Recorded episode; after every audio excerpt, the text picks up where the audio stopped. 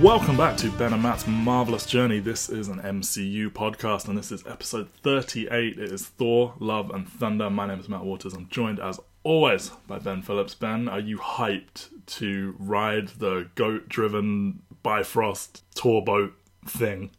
No. I, I mean, th- this this movie feels like a turning point. Yeah, it, this this was a real. You know, there had been some little comments about like, oh, I don't know if they've got it the same way coming out the back of Endgame, and like, you know, Moon Knight was obviously a huge bummer for us. Uh, Falcon and Soldier was awful, and then this hit, and it was like, oh my god, like I think we found new lows. And you know, when we recently did our crossover rankings with uh, Superior Pantheon, I put this dead last. I guess I still agree. I, so I should preface with like I watched it once last summer and then I watched it for the second time last night, and I guess it's because I already knew it was terrible. It didn't like viscerally offend me on a rewatch because I think I just knew it's bad, so I just let it happen. It's still real fucking bad, but like on first watch, I was like, oh my god, this is so bad.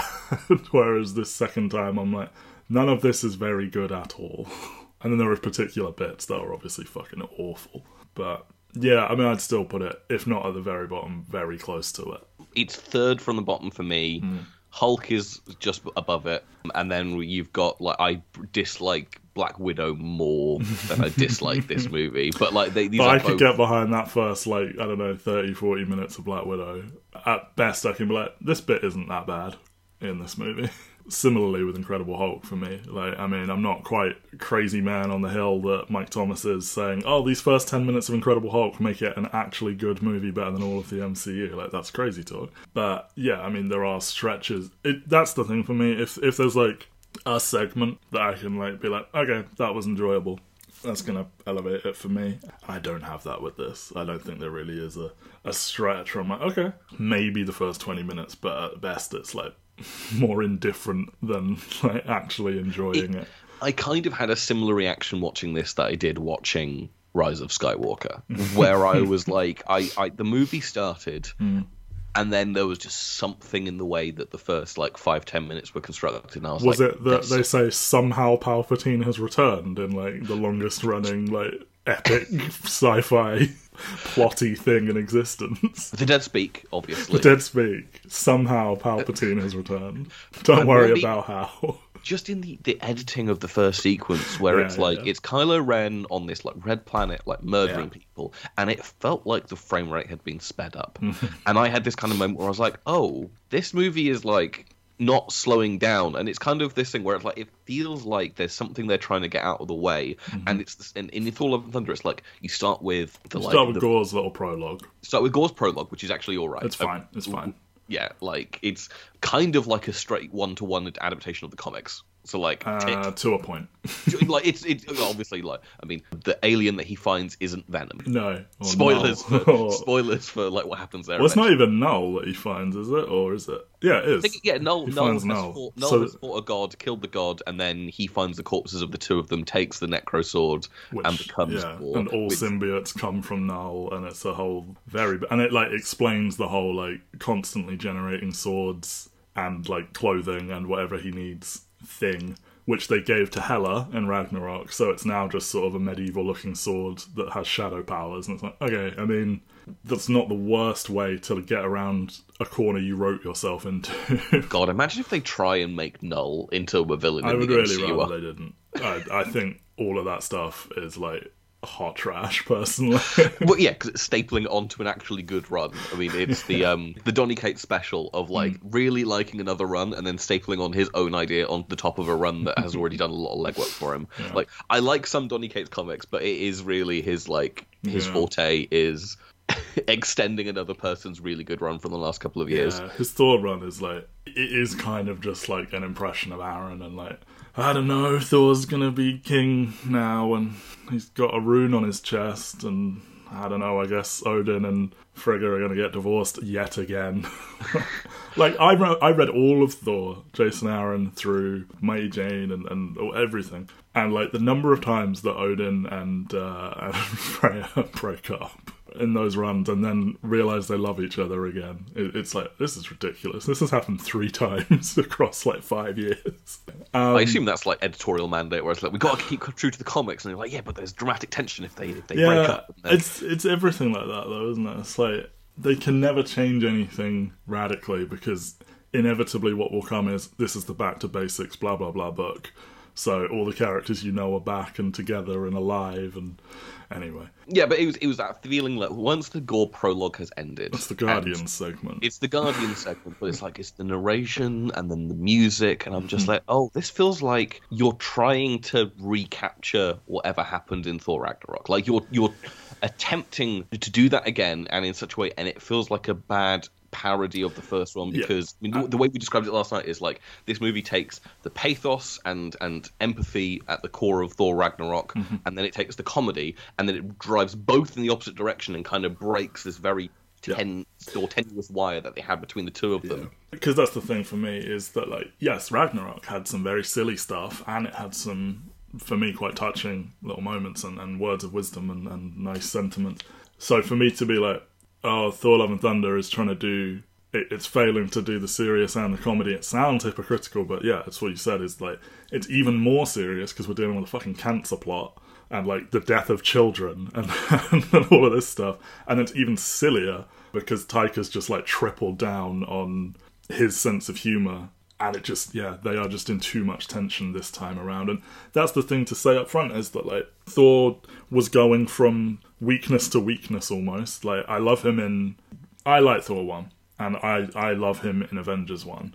But like Thor 2, pretty, pretty, pretty bad his role in Ultron is like compromised with the whole fucking cave nonsense and all of that shit. And then Ragnarok comes along and boom, this is how it should have been all along. Like Taika should have gotten a trilogy, all of this stuff, and like you know one of my favorite movies in the MCU, Ragnarok.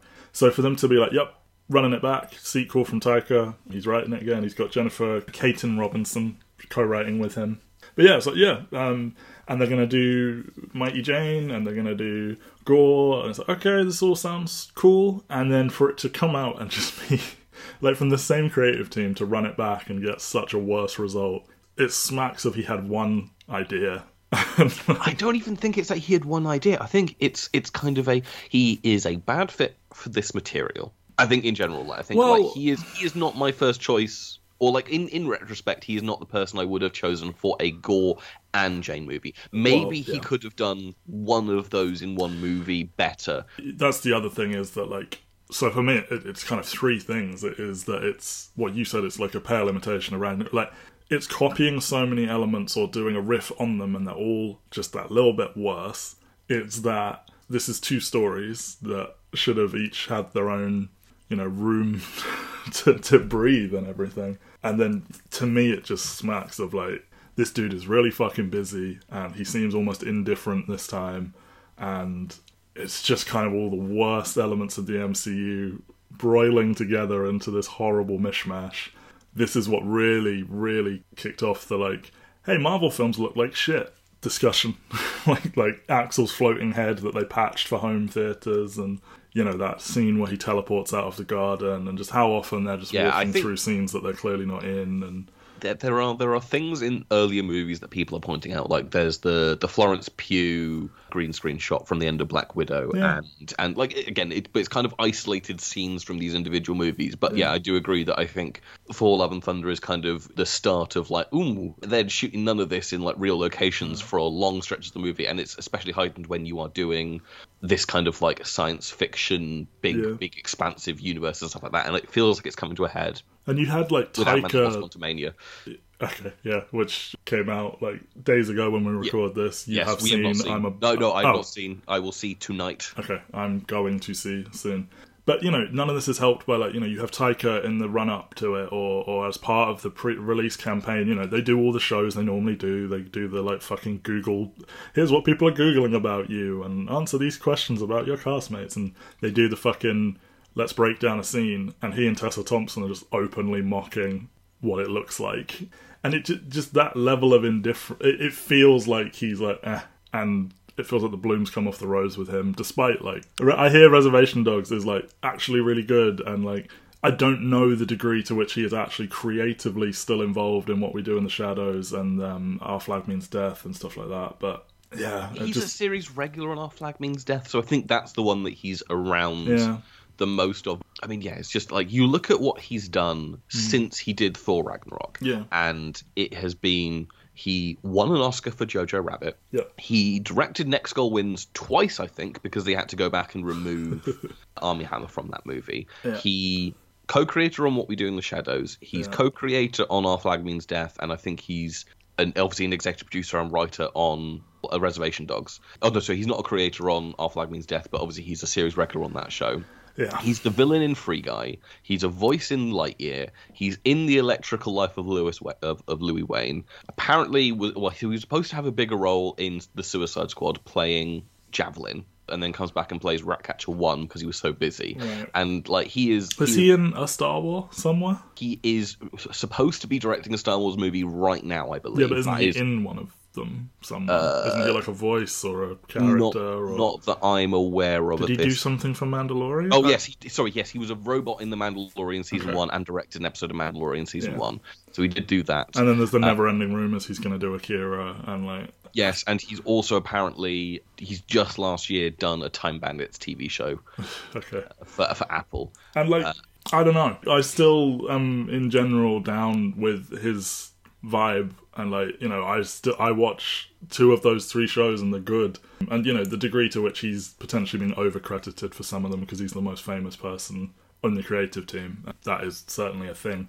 But like, I like Jojo Rabbit. I liked his his stuff from before all of what we just said. Like, but this is just so like. I feel about this how I feel certain people felt about him all along, where it's just like this is just excessively annoying.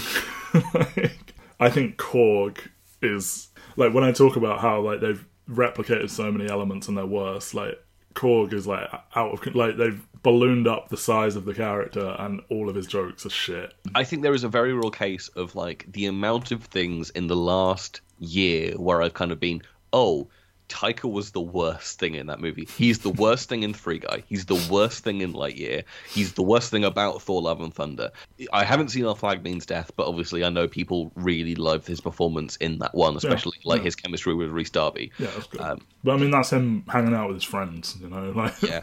But it is one of those things where, like, that is not good when, like, I am able to single out mm-hmm. an actor who doesn't even have creative control in Lightyear, but his character in Lightyear feels so much like a Taika character, and it's like, oh, this is, the Disney relationship. yeah. And it's Next Goal Wins is coming out apparently this year at some point, and I'm like, what the mm. fuck is this movie going to look like?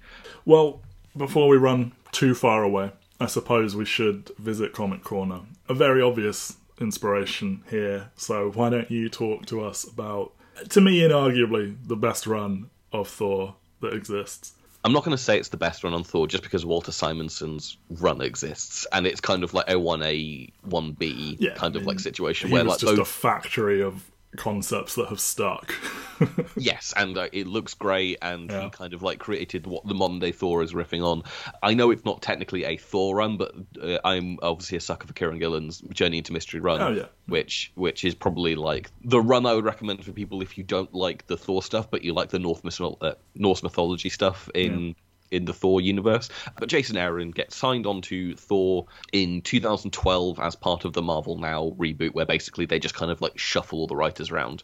So Matt Fraction has just finished up a kind of like nothing run on the book. So much of a nothing run that he literally says to Kieron Gillen, Hey, do you want to borrow the main Thor book to finish your journey into Mystery Run? Because you've obviously got more ideas than I do, uh, which is just very funny where like they're co credited on the end of it, but it's the entire last arc of that is pulling from the stuff that's in Kieron Gillen's book. And then Fraction goes over and does Hawkeye, which is, you know, rave, you know, we talked about it in Hawkeye. Um, rave Yeah. reviews, definitive, blah, blah, blah. Yeah, and then he gets he gets Fantastic Four as well, where the the side book on that one is also the one that kind of like pops a lot more because that's the one where the Fantastic Four have gone into space, and so the team of Medusa, Ant Man, and Miss Thing, and I forget who the, She Hulk. Yes, it is She-Hulk. Yeah, it's a that's a fun one. Yeah. which is obviously like a more goofy spin-off book, but that's not what we're talking about. We're talking about Jason Aaron's Thor run, and Jason Aaron comes in, and basically this is kind of like the his next kind of five years at Marvel are all in the in the North North universe, aren't they? Yeah. And his first concept is a character called Gore the God Butcher, who, as we said earlier, finds a necro sword on the corpse of a god, and because his planet has been slowly dying, decides to go on a vendetta across the entire universe to slaughter all gods, essentially. And from that, we get just a really epic tale told across three different eras of the Marvel universe, with Esad Ribic doing the artwork on it, who is one of Marvel's best comic book artist. Like he's That dude charges like five grand for commissions and he earns every penny of it. It's insane. Yes, he's the guy who does Secret Wars, and, and he's the person who designed like Gore and all the rest of it. And it, it, it genuinely looks fantastic. But you've got young Thor learning how to be a god. You've got the current hero Thor, and then you're in the far future with King Thor, who is presiding over kind of a ruined universe in the last days of it with his granddaughters around him. Yeah, he's, he's Um, not far off the last person alive. One eye, one arm, a sword, Mjolnir, huge white beard, sitting on a throne, and every day Gore's little minions storm Asgard, and every day he almost dies, and then they just do it all again the next day, and he just does that forever, and it's like, whoa. Yes. And so basically, this is the kind of like the, start of this run is Thor versus Gore, and it culminates with Thor and Thor managing to defeat Gore for now, but having his confidence incredibly kind of racked by the idea that maybe Gore was correct mm-hmm. in terms of his view of like gods being useless and gods being kind of malicious, vindictive, Yeah. awful beings, which is then confirmed to him by and we'll we'll skip over we this bit can't. very We briefly. simply can't. Somebody tells him definitively that. No, no, no. We have to. Nick Fury. no. Nick Fury tells him White Nick. Fury on the moon. Fury, who is the, who's got the powers of Jeffrey Wright, the Watcher, yes. tells him that definitively Gore was right, and basically from there Thor becomes unworthy and no longer is able to wield Mjolnir. He still has all his like thunder powers and whatnot. It's just he cannot wield Mjolnir. He builds himself an arm. He gets a cool cool axe. And it's a really fun period of synergy in Marvel where like I think this is kind of peak both of us reading Yeah. This stuff because like Uncanny Avengers is happening at the same time, Yeah. and in that Thor's got the axe as well, which is what they're riffing on in Infinity War and Endgame, mm-hmm. and this movie, obviously. And from there, they then spin off into a new book with a new female Thor as the as the lead character essentially, and. Yeah.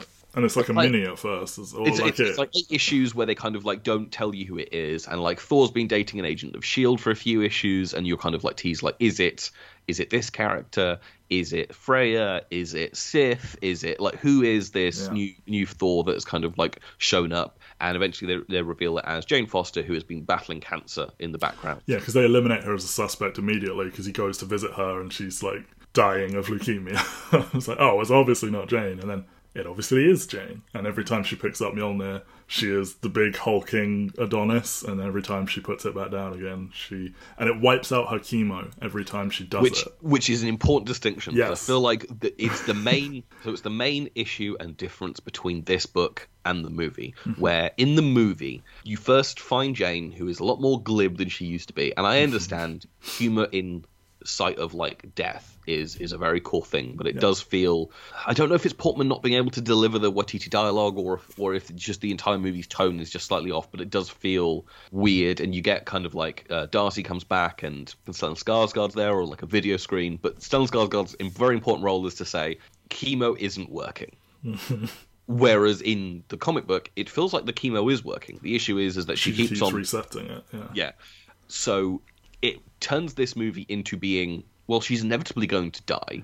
So Yeah, why shouldn't she die on the battlefield? Two, you need to stop doing this because you will live if you stop doing it. Yeah, it it it it feels like it's just slowing it because I mean you see her she walks into the bathroom and like starts feeling the effects and then she's able to like gut it out a little bit whereas like she is fully 100% better when she's Thor in the comic but she has to I mean arguably does she have to keep putting the hammer down but she has become like addicted to the feeling of being Thor and she you know she's like just one more time just one more time and it gives it this I love like a a ticking clock, a, you know, something to give it like ongoing narrative weight of like you only have so many uses of this thing, you only have so much time, that kind of thing. Yeah, but it, it takes it from this being a choice that she has to make and giving her agency and turns it into just she will die either way. Like either she goes on this mission and dies on this suicide mission to go fight Gore, or she will die of cancer. And like, yes, there is a line where they say like, "Oh, it wipes out your human strength," and there's more experimental procedures that we can do. And it's like, sure, but we all understand what that means when you have cancer. It's a very low percentage chance, especially when you're at stage four and whatnot. And I think it it takes the end of this movie and makes it an inevitability rather than than Jane having an active participation in it. And I think that is like one of my biggest issues with this. And I think you'll also notice that when we discuss this, Thor fought Gore, Jane doesn't. No.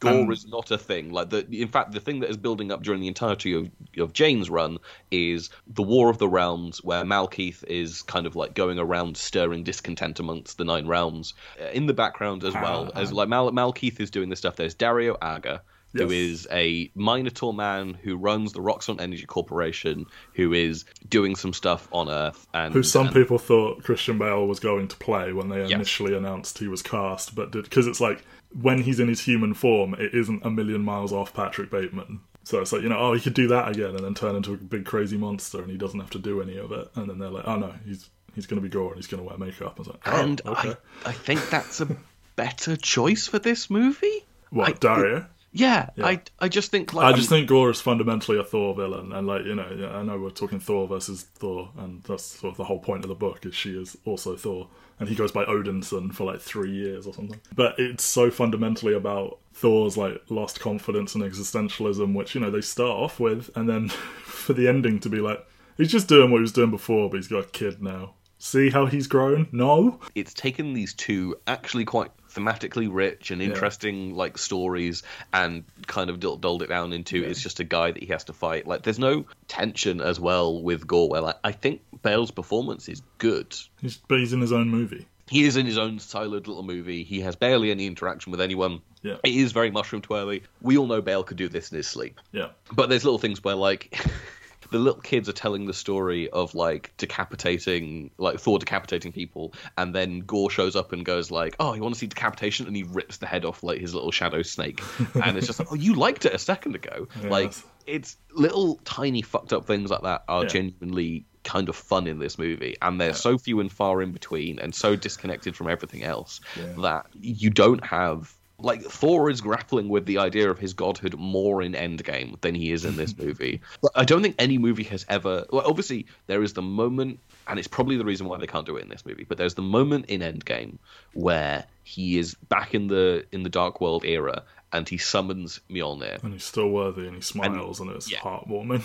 yeah. Yes, and it's like because he's been worried that he isn't worthy because he hasn't had that test for multiple years and stuff like that. And he's like, he feels he failed by not going for the head. You know, like he he decapitates Thanos, and then you know they play it for laughs. But I think the the very real element is he's abusing, he's self abusing himself with food and stuff. Like he is he is self harming is probably the more accurate term, and he's like wallowing in depression and thinks all of that makes him unworthy.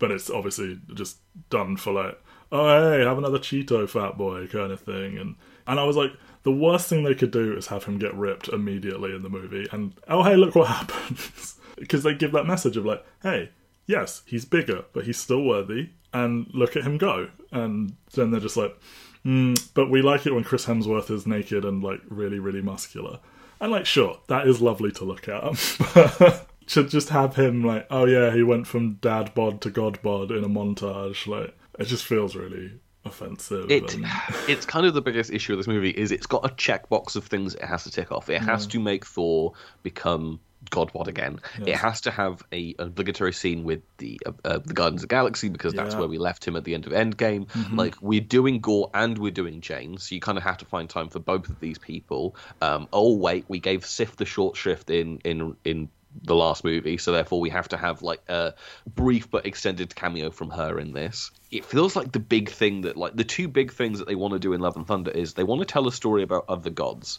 but They they don't have any. They well, don't they do, but any. they're all in one place. and then the ones that they do tell stories about are apparently all in deleted scenes that have never been released because they maybe want those actors to come back. Well, yeah, because we- there were all these reports of like Peter Dinklage and Jeff Goldblum shooting scenes for this movie, and it's like, oh, that's what Gore's doing. Gore's going around murdering gods. Exactly, Yeah, like, and it's not like in the comic he's murdering characters we've seen a lot, but you see a lot of Thor arriving on a scene and like horrified by what he finds, and they do one of those, and it's a giant monster with Sif sitting next to it, and like the rest is all just will tell you about it, and like we've been talking about this of like they are just so afraid to kill anyone these days because they want to have them in their pocket for like cameos or secret wars or, or whatever they want to do it with. Because i mean we talked in uh, two weeks ago in doctor strange how mordo killed by wanda in like the prologue or some shit. I don't i don't know when it was supposed to happen and they take that out so mordo is now just out there but no one remembers and like his plot line is dropped but yay we get to bring him back one day and like Gore kills no gods one on one. We don't see him just slaughter a god in single combat kind of thing, which would have, I think, really helped him. He should show up on Omnipotent City. Like it feels like Yes. that is missing. He should be the one who kills Zeus if you're gonna. And like Zeus clearly fucking dies, and then it's just fine at the end. And then for you to drop the bombshell on me that they changed that to have him die like, like he was supposed to survive. Well, There are, there are deleted scenes out there of him delivering the lightning bolt to Thor after the attack on the Shadow Realm, Yeah. and like they have a conversation, and that's where Thor kind of like learns some of the lessons that he's supposed to learn. You can look these up online. Yeah. There are scenes that like there is a scene. The scene where Thor and Jane are in the infirmary, and there is like in behind the curtain in that scene is supposedly Russell Crowe.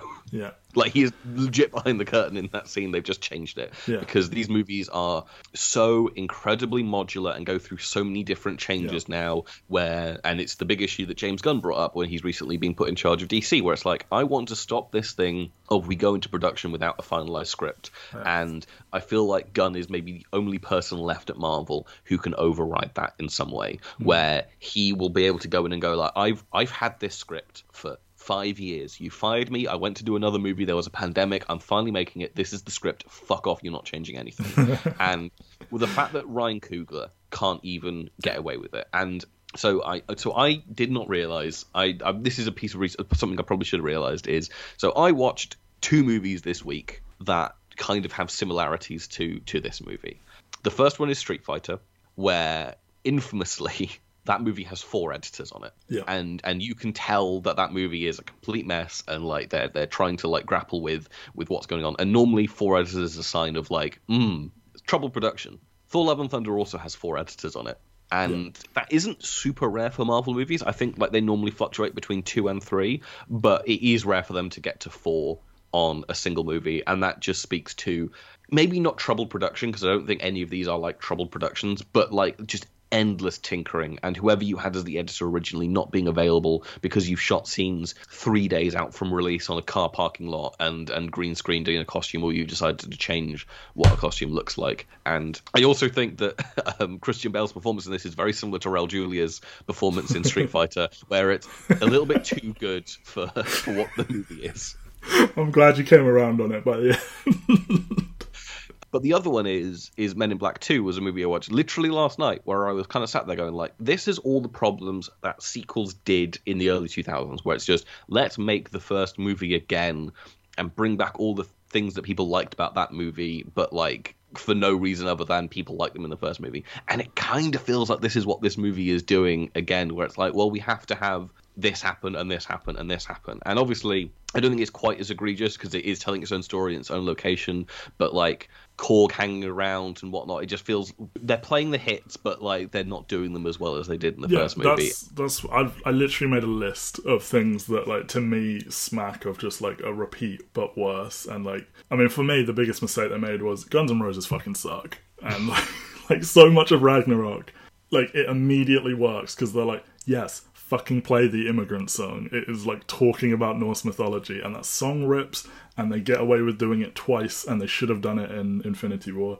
And this movie's all Guns N' Roses, and they play. Do they play three different songs? They play like "Welcome to the Jungle," "Sweet Child of Mine," and they do "November It's, Rain" at the end. it's Welcome to the Jungle, Paradise City in November. Paradise City. Sorry. And then Sweet Child of Mine is also featured.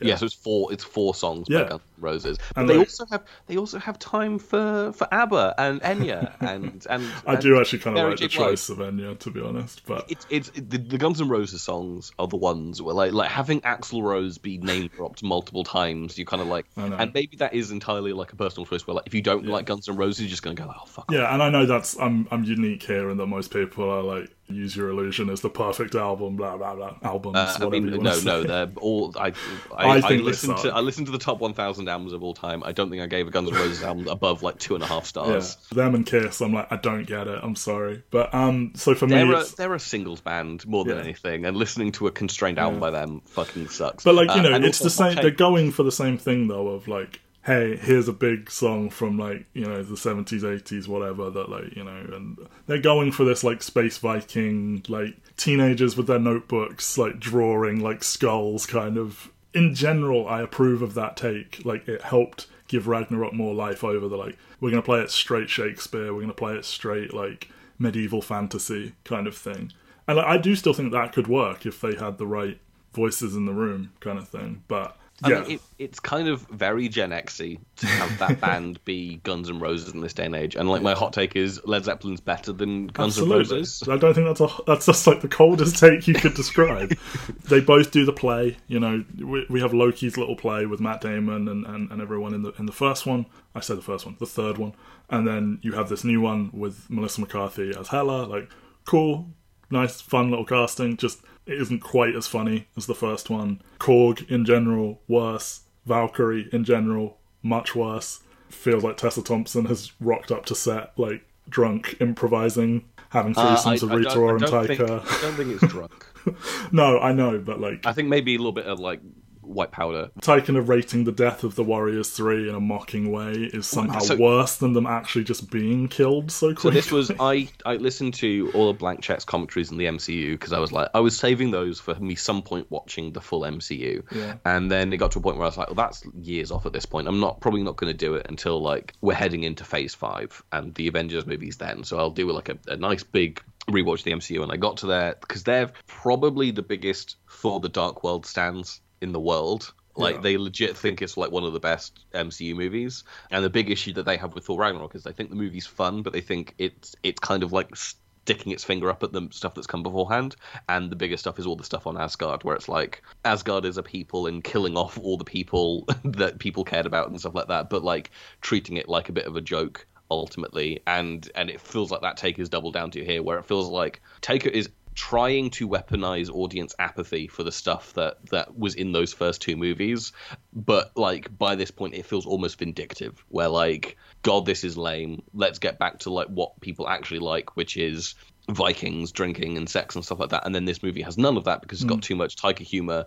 And Yeah. taika humor kind of revolves around small children Yeah. which he is really good with child actors yeah, yeah. but he kind of lets them run rampant in the plot of this movie Yeah. in a way that kind of detracts from everything else going on. And I just, I really, you know, when we're talking about what you just said, and like we touched on it before, that like as written, the original story, it's taking place over three timelines. And Hemsworth has said multiple times he's only interested in coming back to Thor if there is a new challenge for him.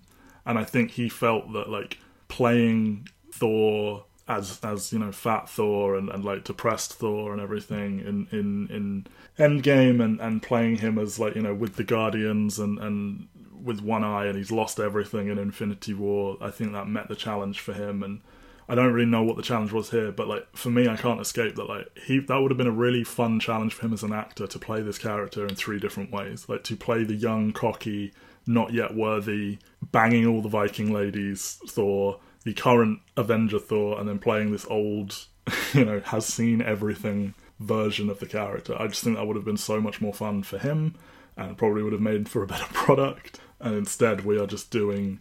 Obviously, he Taika still has that voice for him, and I think we all agree that himbo Thor is generally the best default way to go. Good heart, but like dumb as a bag of rocks.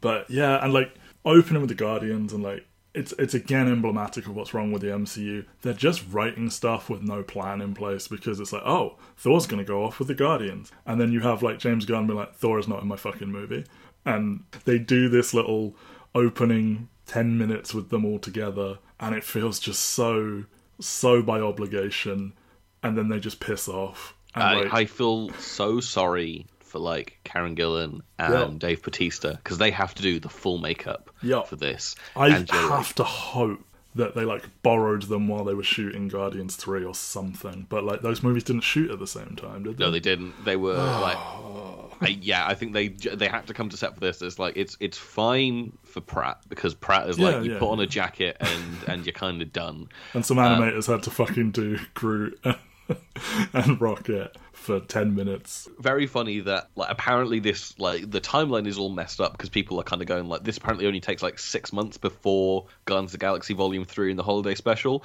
but in that time Groot has like completely transformed. And it's like I think there should be a little bit more time between them, surely. Yeah.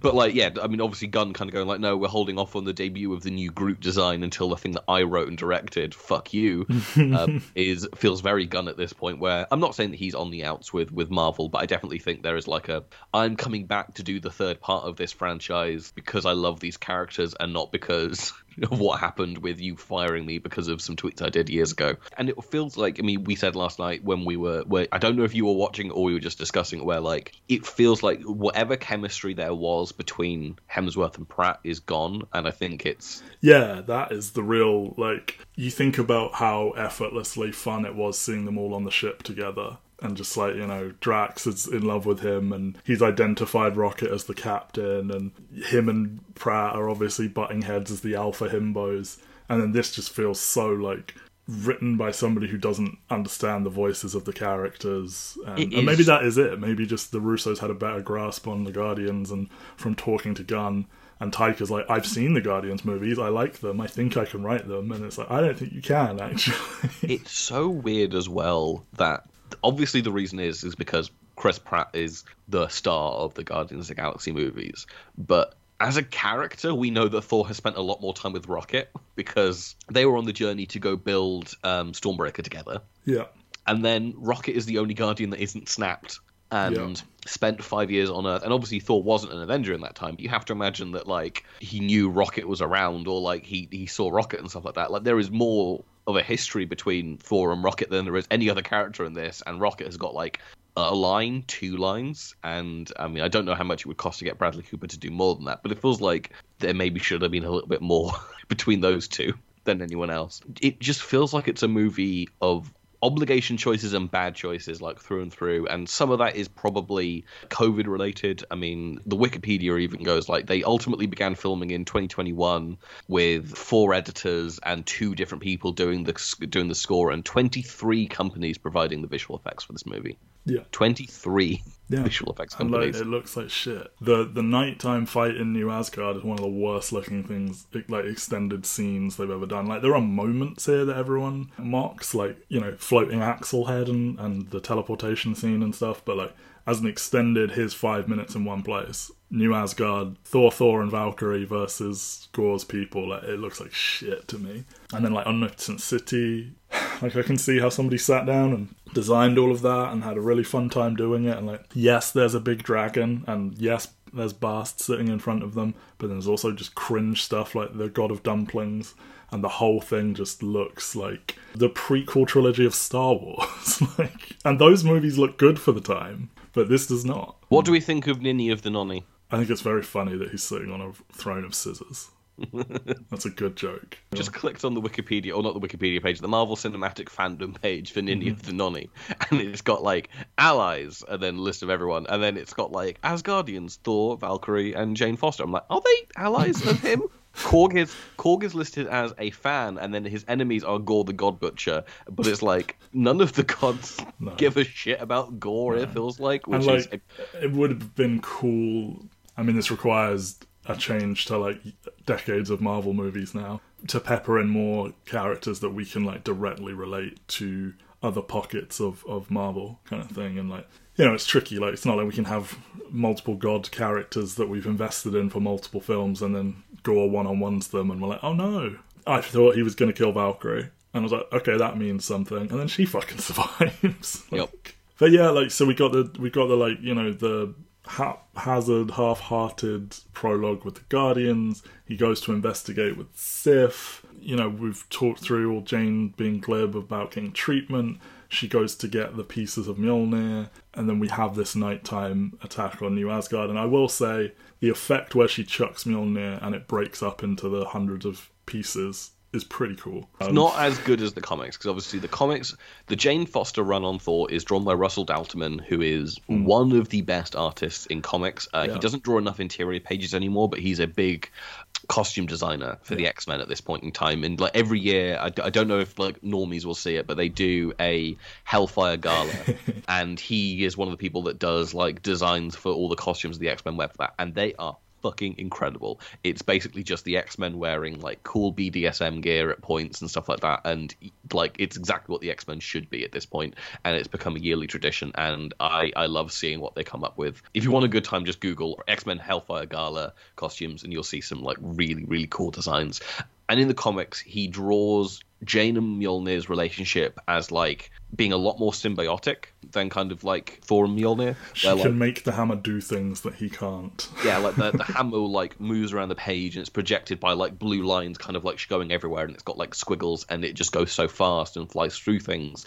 And they're trying to kind of replicate it here, and I guess it's about as close as they can get. But it's just, I did want to see the hammer just kind of fly around, just kind of like fly through. It's doing it a little bit. Like when he first, like he hears it flying around, and then he tries to catch it, and it goes back to Jane. And I don't know how I feel about Jane just arriving fully formed. As I mean, that is how it goes in the comic, and she is a really cool character. But I don't know. It just feels like there's that, there's somehow not enough Jane in this movie. There Um, isn't like because they're trying to split it between you've got to do Thor as the lead and Gorr is the villain, and so you've got to have like 15 minutes for Gorr, and Jane doesn't really show up in the the Thor costume for like half an Yeah. hour, and and they're just they're just generally centering the Jane story through Thor. Um, Yes. and that just feels wrong to And me. And I would rather they went for I'd rather they were just big brave boys and did a Jane movie, and you can still have Thor in it as that Odinson character who's just kind of like moping around in his tattered cape with an axe, but he is a supporting character. But they obviously know the money is it. Well, the billion dollar previous. No, did Ragnarok actually not make a billion? No, it? billion it didn't. It was like that year where the ceiling was kind of 800 million. Okay, but still, that almost billion dollar movie, like with Thor, Thor's the money character. Like, obviously, they have to frame it around him, but it just it just puts them into that problematic position. And then we go into like all of this stuff with like we have like completely opposite outcomes of two jokes that they're going to go to where like well not jokes but narrative beats where like we see the montage of Thor and Jane breaking up and it's surprisingly good I think where they are just having very real human communication breakdowns and changes of want and need and, and everything. But then we're also doing this fucking cringe humor where the Hammers are his ex girlfriends and Stormbreaker is jealous of Mjolnir and he's talking to it like, oh, oh, hey, no, that means nothing to me. And like, I know they're riffing on the shit in the first movie with like, oh, the third movie, with like, I can tell that the hammer meant a great deal to you and oh my god, the hammer pulled you off as like a one time joke. But to then pull that all the way to like these hammers are floating into frame to do jealous looks at him and stuff like But they're also pulling from the fact that like in the in the Jane Foster Thor series, yes the, the hammer is sentient the hammer is fine sentient. It has a storm inside it, and like that is kind of the whole point. And like, the, but they do some interesting things because there's more of the MCU to play with, and Yeah. there's some really interesting stuff involving Mjolnir and like the Phoenix Force. yes uh, in that. But that's because again they've got a bigger tapestry that they could play with. But like, I mean that that's the stuff that I want to see. And Yeah. obviously you can't do that because Jace, Jason Aaron has a history with the X Men. Like he wrote Wolverine and the X Men for a good many years. Yeah. He he's played around with the Phoenix Force. He's played around with with one of my favorite Marvel characters, Quentin Quire, who Yeah. is very integral in that entire story. But and then you- his Avengers run, like Phoenix is a huge part of it, and the like one million BC Avengers, where Odin is like a young brown-haired man who is in love with the Phoenix, and they drop a massive bombshell that the Phoenix is Thor's biological mother. Shit like that, and like even when he's on Avengers, he is doing these big Thor stories and everything. yes. I don't mind the hammer being sentient. I mind the lane they've taken it in. Yeah, exactly. Like, it, it, it, it doesn't have a character. It is a, a, a jilted ex-lover, Yeah. which, or even in this point, it's a it's a current lover. And obviously, like by the end of it, they've like we've come around to it because he gives Mjolnir to to love. As they reveal, they live together as like a weird. I don't even know how to describe the relationship between the hammer, the the axe, and the, and Thor. But like, she's drawn on Mjolnir. He's wielding Mjolnir. She's wielding Stormbreaker. The parts of the story that Taika feels more invested in are not the things that I'm more invested in. What do we think of Natalie Portman's performance in this? I was psyched for her to come back because it feels like she's this almost forgotten chapter, and she had the. Did she have like a really miserable time making the Dark World? Like, Yeah, she doesn't come back for the Dark World. The kiss at the end is between Hemsworth Yeah. and his wife. Yeah. She is this great actress, and like her mark on this really popular giant mega franchise is kind of like lukewarm at best. And it's like, okay, cool. They've like mended this fence, and she's going to come back and do this like huge, yeah, this huge, important, beloved run. And then it's like, I don't know. I just don't feel there's enough of her to like do much with it because, like, you know, as you say, she's being way more glib, and then they're not giving enough time to breathe with the more serious scenes. And when she's being Thor, she's like, "Oh, how are my catchphrases and stuff like that." I, I, it's just not quite there for me. It feels like it's not in Portman's wheelhouse for this, and I think like a, a slightly more serious version where like she's maybe taking it a little bit more seriously than everyone else would be the right way to go, but she isn't the the kind of like the easy charisma isn't there for her. And I and not to say that I don't like Natalie Portman, but it, it does feel just again like they wanted to do this run because it's a popular run, and then no one thought whether or not it would work with kind of the pieces they had on the table. And I think there is a version of this movie where Natalie Portman is really good at playing the Jane Foster Thor. I don't think it's directed by Taika Waititi. Is kind of the ultimate Yeah, yeah. end, end goal of it. Yeah, and then like you know, every now and then we're checking in on Gorr, and like you know, it's all good as we said, but man, and then you know they formulate their plan to go to Omnipotent City, raise an army. They have to come up with a reason why they can't just teleport, so it's the whole jealousy thing with Stormbreaker like acting up. So then they use the goats, which you know the like ten year old meme at this point with the screaming goat, like But Stormbreaker is still producing the. Exactly, the Bifrost. It's just they're using the goats to steer, kind of thing. We all love Family Affair by Mary J. Blige, but doing a oh, is that a hand grenade? now? it's a Bluetooth speaker joke is a bit lame. IMO. And they go to Omnipotent City to raise an army against the God Butcher, and it's just a series of just like, why did this have to happen this way? Moments, and like for it to, you know, we've got Russell Crowe doing his um, slightly dodgy Greek accent. Slightly dodgy. Yeah, slightly, yeah.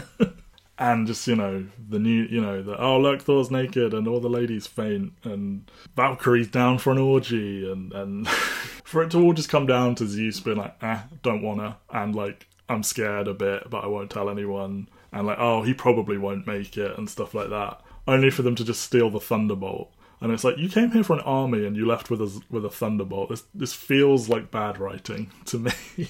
Kind of a waste. And like again, in the comic, he arrives and everyone there is dead, right? Like it's just Yeah. like the librarian left or something. Yeah, exactly. Like that's that he goes there to find out more information on him, and Gorr has already been there and Yeah. kind of like, laid waste. But And like, like, what if you do that? What if you arrive there and you arrive to see the Necrosword through the back of Zeus or something? I don't know. Yeah, but then you can't set up like Hercules, Hercules, in, the, in the end credits with the latest hot actor who everyone really likes. And I'm, I'm not sad for Brett Goldstein. I'm just like, boy, what is going to like? There isn't going to be a Thor five before Thor dies. I don't think because like that. You have to imagine at this point that Hemsworth is out and done, and the next time he appears is going to be a big payout check for the Avengers movies. Because they're already kind of like saying that they want to maybe squeeze in like Shang-Chi 2 and Doctor Strange 3 and before we get to the Avengers movies, which God help them if like they don't even have people in place to kind of like produce those movies. But like that that is beginning to get like really worryingly busy on an overall schedule if you'll want to get those two movies out as well. But yeah, I can't imagine you have any time to do Hercules versus Thor before the end of Hemsworth's contract or obligations are, are, are due Yeah. And I'm, I'm just scrolling through the movie now, and like it, it's so the movie is over by one minute, one hour forty, one hour forty five, whatever. Like it is. When they when they go to that black and white fight with Gorr, the first time I saw it, I was like, "How are there forty five minutes left? Even if ten of those are credits, like how is this not the final showdown?" So obviously, watching this on Disney Plus, it does the whole like IMAX thing. Well, at the moment it goes black and white, and it like goes to the IMAX ratio. Mm. There are some fun ideas in this sequence. I I- think I- it looks I like like shit. Okay. in terms of like I don't think the black and white like it's very obviously kind of like not being composed in such a way to let the black and white really pop in a way that kind I of like when you see uh, like the moving shadows and stuff. Yes, um, and stuff like that, and like I, I like that shot of like the the ship crashing into a tiny moon that you've been thinking is huge is like fun, Yeah. and but it's like it's that very lazy thing that I feel like a lot of movies do, or a lot of things do since kind of like Schindler's List, where like hmm. let's put in little pops of color every so often, so So like the light glowing and the lightning bolt's yellow and yeah. Yes, exactly. But because it's all very obviously that they've done this in post and not actually filmed the entire thing in black and white, it just kind of looks kind of bad. It's a trick we've all seen, and yeah, it's a worse looking version of it. I like elements of this, this like Jane realizing he's after Stormbreaker and just chucking it into space, and then him having to call it back, and the big fight, and like I was convinced Valkyrie should be dead, and you know, it, I've, they've obviously got some unfinished business if they end it here because they've set up this premise of eternity and, and granting wishes from eternity, and he wants to go and make a wish that all gods will die, and I do like getting into these really abstract, wacky, cosmic elements of Marvel with the the primordial entities like Eternity and stuff. But like, and I understand it's easier to do the, what about the cinematically. Cameo?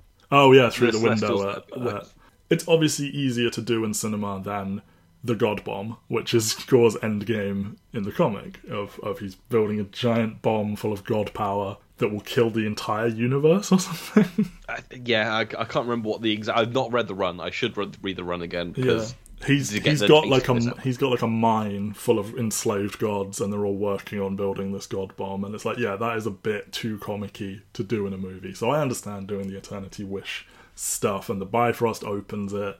So Zeus is like, well, as long as he doesn't get the Bifrost, he can do what he wants. For it to then go on for another half hour, kind of thing.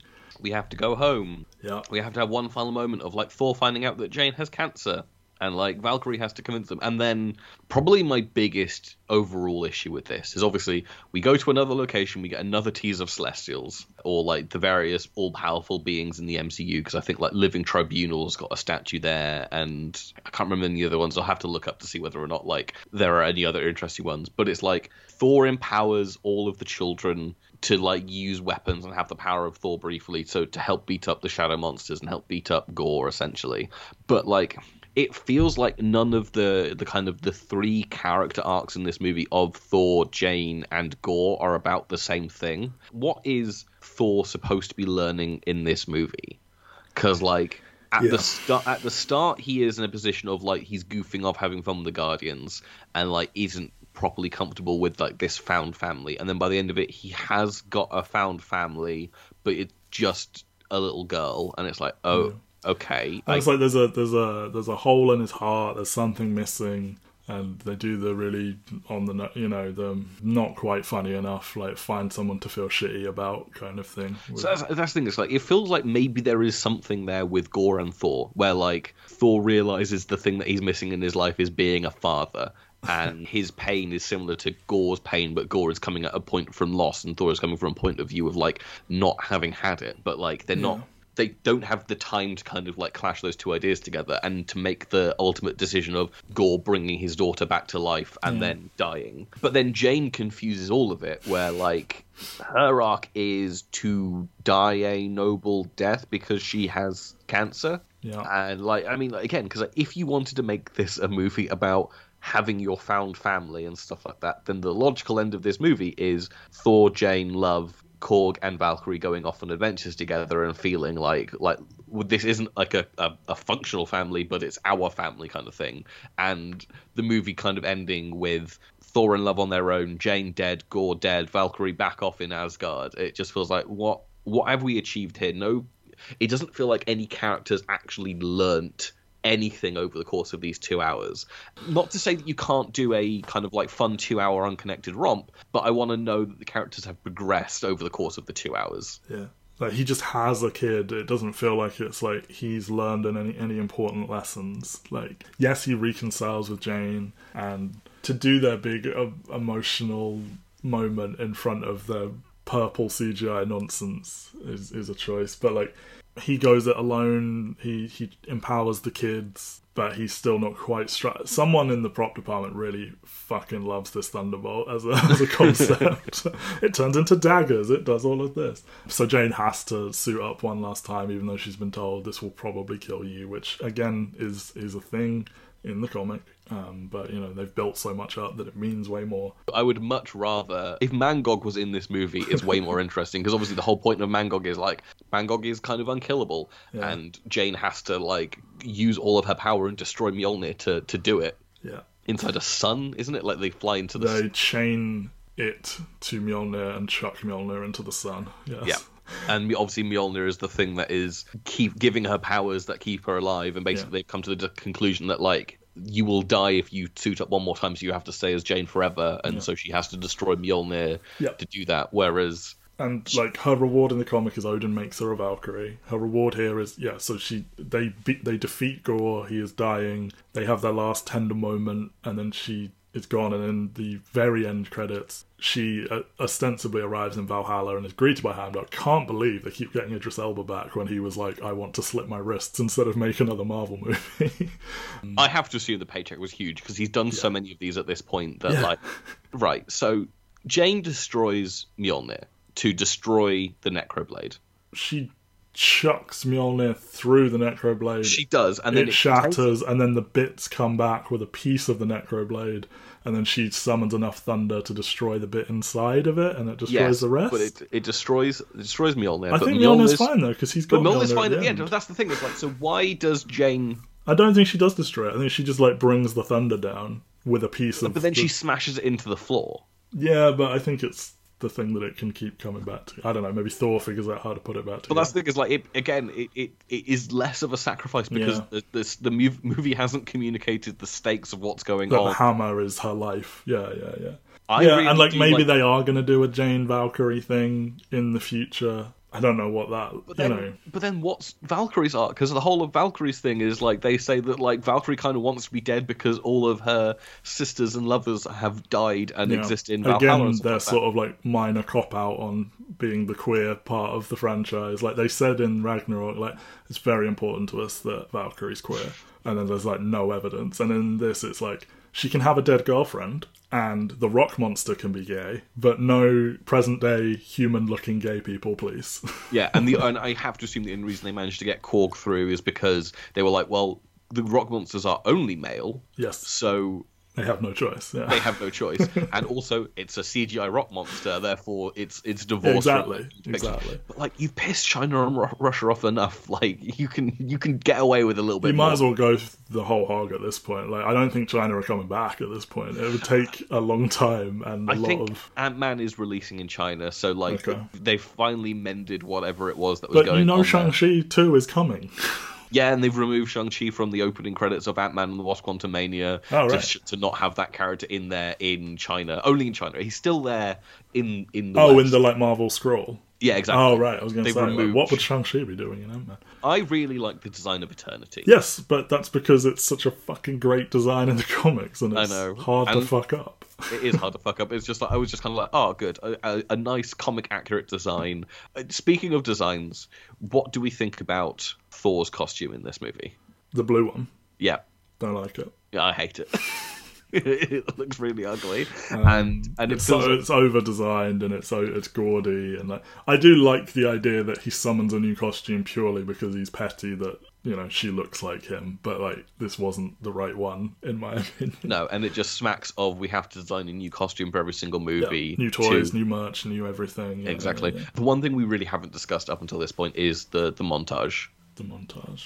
of like the the the the, the Korg telling the story of Jane and Thor's breakdown. Of Oh, I mean, I was trying to get at that a bit with the. I think it's surprisingly good earlier, but Yes, but like I, I don't know. It's just it's it's the one moment in the movie where I'm like, oh, there's so, something. It's it's the time where I don't find Korg annoying when he's narrating this. I mean, I, I, I am not a huge fan of the Jane Fonda. No, that the- stuff is all.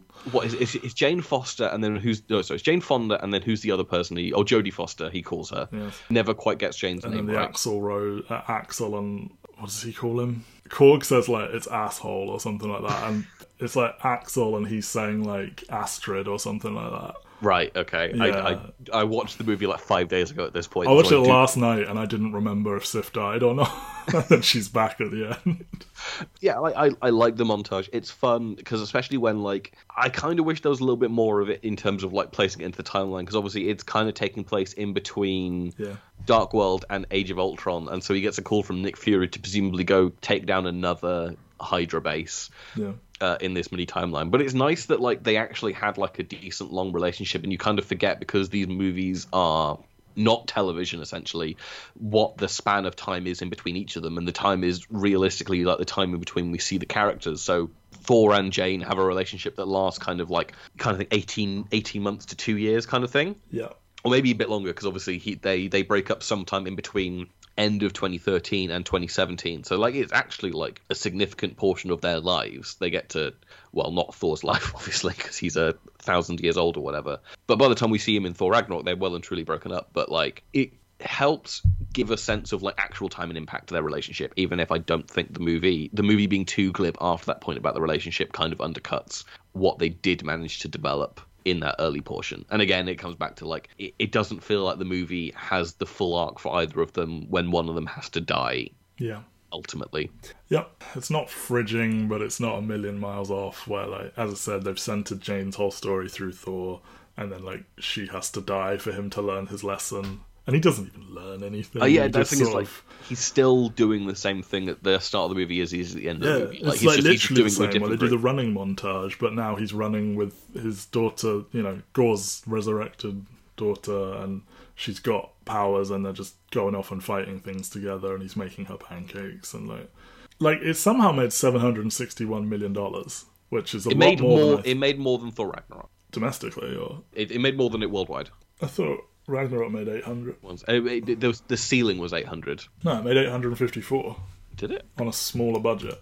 And then, Oh, I, I guess maybe. It was, it was- yeah. So it made a little less money on a little bigger budget. Still, like, a hit money wise, but, like, so ripped apart creatively that, like, I think I finally believe Hemsworth that he's not sure he's going to do another one. I have to imagine if they do a Thor 6, no, 5 even, Taika will not be the main creative voice. Like, maybe it's more that they strap him with one of their, like, Marvel approved writers and, like, everything must go through Feige this time. I don't I, know. I don't think. I don't think that's working out either. no, Like- I mean I, I don't either, but like I I would just take Taika off it entirely. But maybe some part of them was like, look, his movies have made money. Yeah, I even mean- if they're bad, we have to keep him around. But I mean, what domestically, which is obviously the, the fact that all of these, like Thor one makes 181 million, Thor Yeah. two makes 206, Thor three makes 315, and then Love and Thunder makes 343. so Obviously, it makes like more domestic. Okay. it makes more domestic, it makes less worldwide. Obviously, COVID is impacting this, Yeah.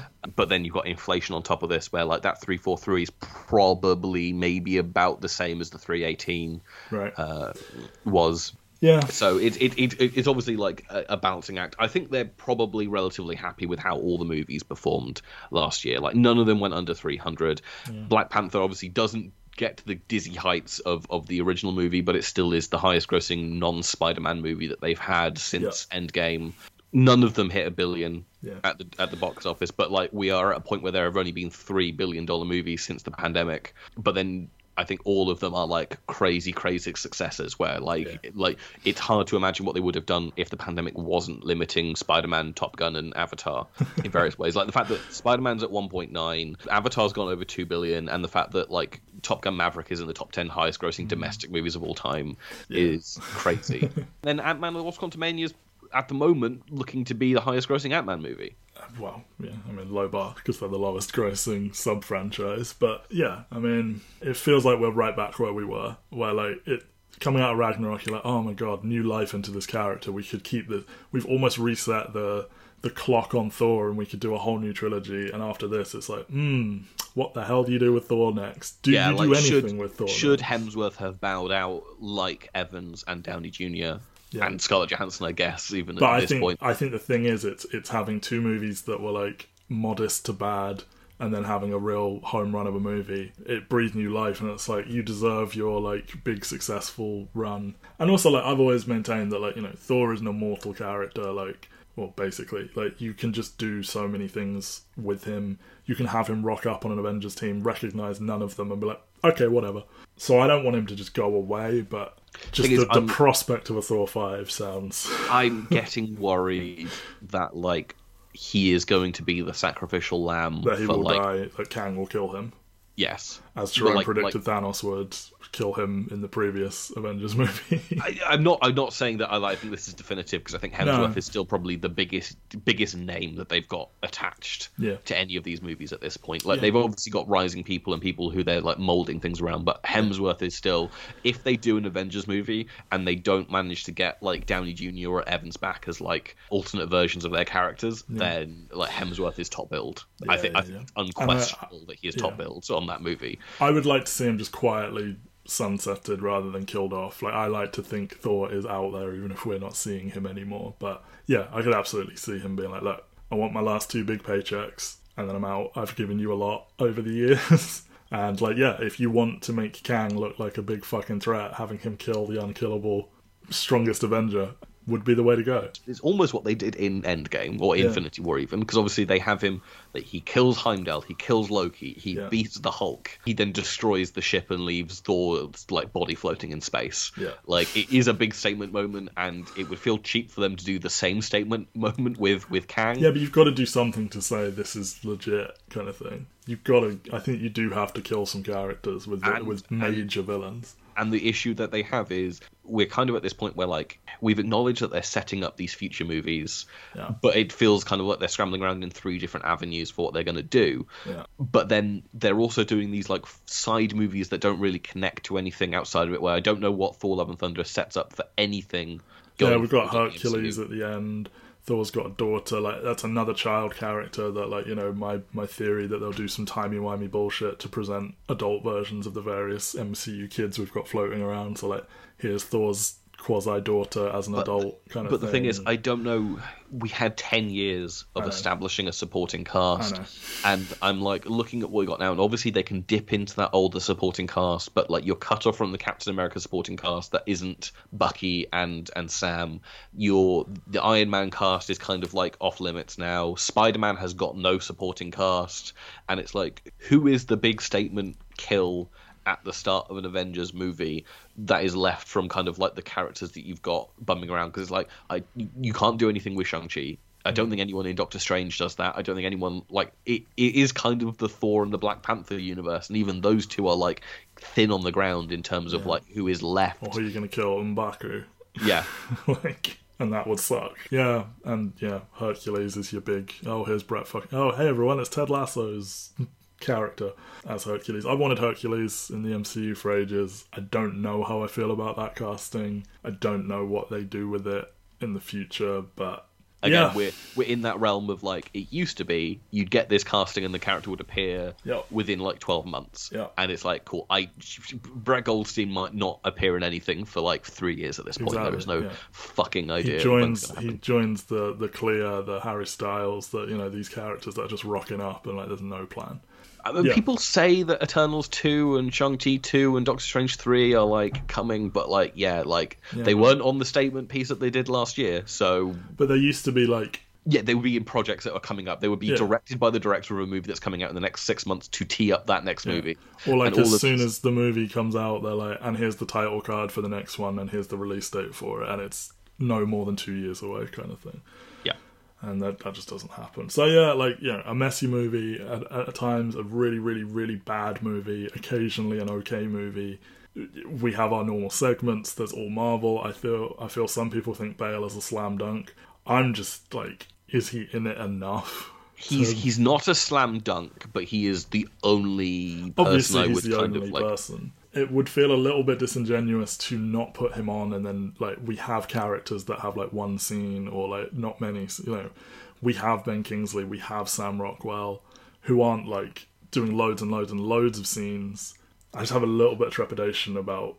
I think again it's the issue of like I think when Sam Rockwell shows up for Yeah. his like limited amount of time, he is a lot of fun and doing a lot of fun Sam Rockwell things. And he's Chris- riffing off of, of the rest of the cast, kind Yeah, of. and Christian Bale is coming in doing a thing that we know he can do very, very well. And obviously, he doesn't do villains super often, but he does do compromise characters quite a bit, and it just feels like I don't know, like it, it's kind of like him putting in like seven out of ten Yeah. in the effort vein, and I'm like, it got like again, you give him one more scene, or you Yeah. give him like a little bit more FaceTime with Jane and and Thor, or you you tie in his themes and arc into the rest of the movie. I think Yeah. he probably is. I mean, he, it's kind of tied into our villain tier kind of conversation. Mm-hmm. I think he's kind of like a mid air Yeah. It's like this could have been really good, but it's not quite there. which which I feel like is kind of like quite common for like you look at the kind of the people we've got there and it's like Red Skull, Ultron, Ego, Hela, Mysterio, Gorr. All Yeah. of those feel like the, a very similar vein where it's like you a little bit more juice to this. It's a lot like Hela, where like I dig, I dig the aesthetic. I love the performer. There is some cool visuals here. Like you know, I there is something here, but they're just siloed off because there's simply not time for them, and it just hurts it. So that leaves us to we're getting into a very worrying situation where I feel like we haven't given out an all Marvel for three of these. Obviously, we we've given one out for Strange with Olsen, but that just replaced That's her pick. replacing her pick for WandaVision. So yeah, I'd be willing to come back at the end and put him on because as long as we've hit everybody we really want on. Yeah, we've at the moment we've got Isaac and Bale in kind of that maybe pile, and then there's like questions of like, are there people from previous things that we've also got the option to do? Like, are we how are we feeling on like Teyonah Parris and Paul Bettany, Wyatt mm. Russell, Simu Liu, who are, are kind of like Yeah. people we can retroactively give it to when we've got I, these. I think I would feel better about Paul Bettany than I would Oscar Isaac or Christian Bale, to be honest. So I'm kind of of the opinion let's again not give one and to see where we're at at the end. I know that I want multiple people from Black Panther. I personally want multiple people from Werewolf by Night. That may be a tough sell, but yeah, we'll we'll see. We'll see what happens. I mean, it, A strong maybe, but It's- it- it- I, I recently re-listened to like all of our all Marvel conversations from from last phase. Dedication. Uh, by re- by recently, I mean last night whilst I was cooking dinner. Um, it was very much one of those things where I was like, it was interesting because even when we were like, we gave it to Hahn, we gave it to to Majors, and like we ended up saving the other pick until we got to Eternals, and then we joint gave it to Olsen and. Sophia Di Di Martino at the same time because Yeah. we were like those are the two that we're waiting for. We're just waiting for those two kind of like gaps in in the in the selection for us to like award this yeah. which which ultimately is what happened. And so, but at this point, we're at three, and there's like lots of people who are like maybes, and it's like, do we hold off until we get to like and just give it to a whole bunch of the Black Panther cast? um, because we had people from the first Black Panther movie that we that are on the maybe pile. I think we have on our spreadsheet we've got Winston Duke down in the maybe pile for both Panther and Yeah. for Wakanda Forever. Yeah. And like Letitia Wright was on and then came off, and then like you know we'll have that conversation. My my instinct is to not put him on, but some part of me is like we've got to put somebody on. I know we're, just, we're just getting, but I think it just again it speaks volumes about like where we're at in Yeah, terms of it's been a while since there's been. I mean, Olsen is an absolute slam dunk, and there are some people coming up who I think are great, and and um, Imran was was great, but we are kind of lacking on these really exciting performances lately. yeah, like it, it, there were more in the kind of the last year sessions that we did. Yeah. I feel in terms of like who we were feeling really, really high on. We'll see. I mean, like again, because I think all the projects we've got left are not compromised, but like either they don't let the people spread their full legs out, or Yeah. spoilers, we probably will uh, be siding with the Academy Awards for one of the actors that's coming for the next couple episodes. Oh, absolutely. I told my partner that that person got nominated, and they're And like, the "Okay, good," because that was really good acting just then. And is the front runner for that award. yeah, yeah. And when you were talking about how even Coogler can't have this, it's like this is the man that has drawn two legit Oscar noms, not just the the technical boys. Like this guy has gotten a Best Picture and a Best Supporting Acting. actress. Yes. Oh, don't give away who it is, Ben. Anyway. the, the first for the MCU as well. Uh, Anyway, right. that's Love and Thunder. Speaking of compromised projects, next week will be She Hulk. That will be a whole thing. boy, the project I literally Matt came to see me last December. Yeah. And I was finishing the show in the morning before we got there for, to, to finalize the list, to, just to make sure. She-Hulk. Um, there were there are things about it. I think it's gonna be interesting. There you go. There are things about it I feel very positively about, and then some real bad stuff. But that will be next week. So there's there's Love and Thunder. I think you know not quite we're not like complete. I feel like we tore Moon Knight apart more than this, but like we agree this is real bad. Big, big maybe pile for Christian Bale. Big middle of the pack for, or like that second tier of villain for for for Gorr. I think we were just. Um, I think both of them are things that are adapting things that we really, really like. Yeah. But like, I the, the thing, Moon Knight feels like it's um like a cascading level of mistakes, whereas Thor: Love and Thunder just feels like Taika's mm. wrong for this role, and it should have been two movies, and mm. you're kind of done at that Yeah. point. Like, you can't pick it apart more than that. It's just like those are two two things that should have been in their heads. Moon Knight made me angry. This made me disappointed. Yeah. Anyway, there's your episode, and as I said, next week it will be She Hulk. Until then, thank you everyone for listening. Thank you, Ben, for your time, and of course, Excelsior. Excelsior.